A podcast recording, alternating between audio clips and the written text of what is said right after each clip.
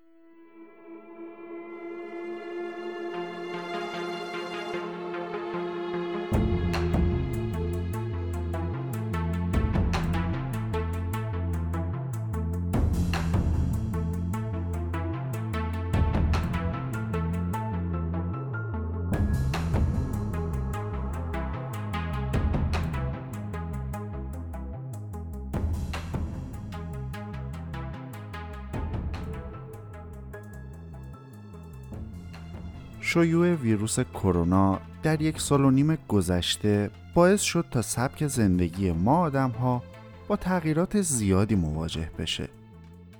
بیشتر از قبل در خونه هامون موندیم و امور مختلف زندگی مثل کار، تحصیل، ارتباط با دوست و آشنا و حتی سرگرمی هامون رو با سپری کردن مدت زمان نسبتا قابل توجهی پای موبایل هامون دنبال کردیم. این روال باعث شد تا حجم انبوهی از اطلاعات بیشتر از همیشه به طور روزانه از طریق موبایل ها در بستر اینترنت رد و بدل بشه که به تبع با افزایش مخاطرات سایبری هم همراه بوده. حملات فیشینگ و بدافزارهای موبایلی افزایش چشمگیری پیدا کردند و به تعبیری باید گفت که هکرها حساب ویژه‌ای روی کاربران موبایلی باز کردن.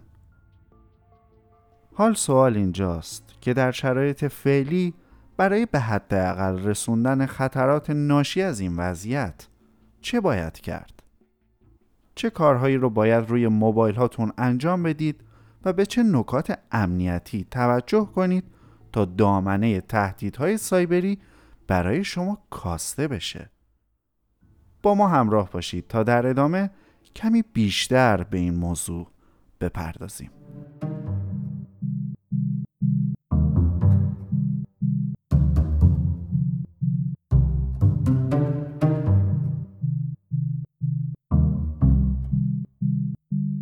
از آزمایشگاه سرتفا روایت های کوتاه از دنیای امنیت دیجیتال رو به زبان ساده میشنوید.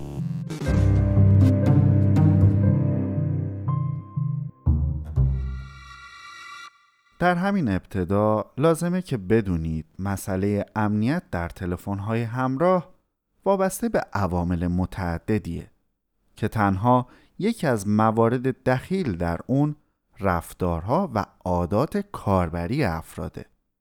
یعنی اینکه به چه شکل و تحت چه شرایطی از موبایل هاتون استفاده می کنید به طور مستقیم می‌تونه روی امنیت و حریم خصوصی شما تأثیر بذاره.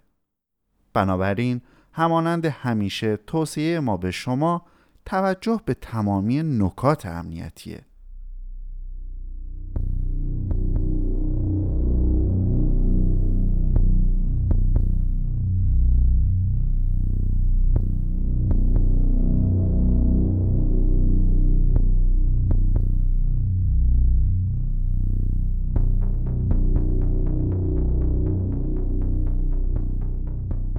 اما اولین قدم در راستای بهبود امنیت در دستگاه های موبایلی و پیشگیری از خطرات احتمالی به روزرسانی یا همون آپدیت کردنه که برای این مسئله میباید سیستم عامل موبایلتون رو که می‌تونه بر اساس مدل گوشیتون اندروید یا iOS باشه رو به روزرسانی کنید.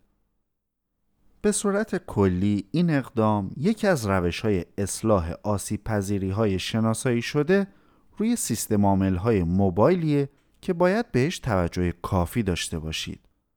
و هر زمان که گوشیتون بهتون notification داد که نیاز به آپدیت داره بدون هیچ گونه تأخیری آپدیت هاشو دریافت و نصب کنید.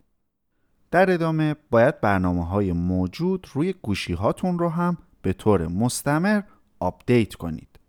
برای این کار میبایست از فروشگاه های رسمی برنامه های موبایلی مثل Google Play و App Store استفاده کنید و برنامه هاتون رو تنها از این طریق به روز رسانی کنید.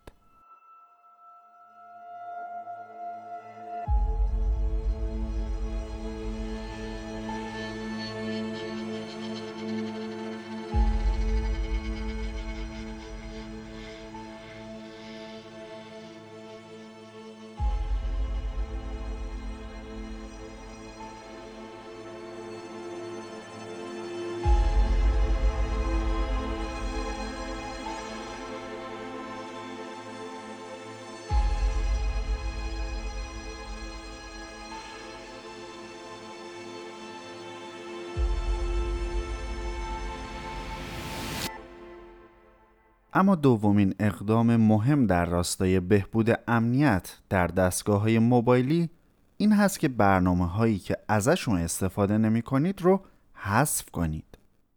یعنی اینکه اگه برنامه روی گوشیتون نصب بود و شما در دو سه ماه گذشته حتی یک بار هم اون برنامه رو باز نکرده بودید بهتره که حذفش کنید. این اقدام احتمال سوء استفاده هکرها از آسیب پذیری های اصلاح نشده در برخی از برنامه ها که ممکنه روی موبایل شما از قبل نصب شده باشن رو تا حد قابل توجهی کاهش میده. بنابراین هرچقدر تعداد برنامه های نصب شده روی گوشی شما کم باشه به تب احتمال وجود آسیب پذیری در این بین هم کاهش پیدا می‌کنه. علاوه بر این موضوع باید به دسترسی های مختلف برنامه ها هم توجه ویژه‌ای داشته باشید. اینکه چه برنامه هایی به گالری تصاویر یا دوربین و میکروفون و همینطور پیامک ها و فهرست مخاطبان گوشی شما دسترسی دارن و اینکه آیا دسترسی های اون برنامه ها با توجه به کارکردهاشون ضروری محسوب میشن یا خیر بسیار مهمه. این مسئله رو از طریق بخش تنظیمات موبایل هاتون چه در اندروید و چه در iOS می‌تونید بررسی کنید و به راحتی دسترسی های اضافی برنامه ها رو محدود کنید.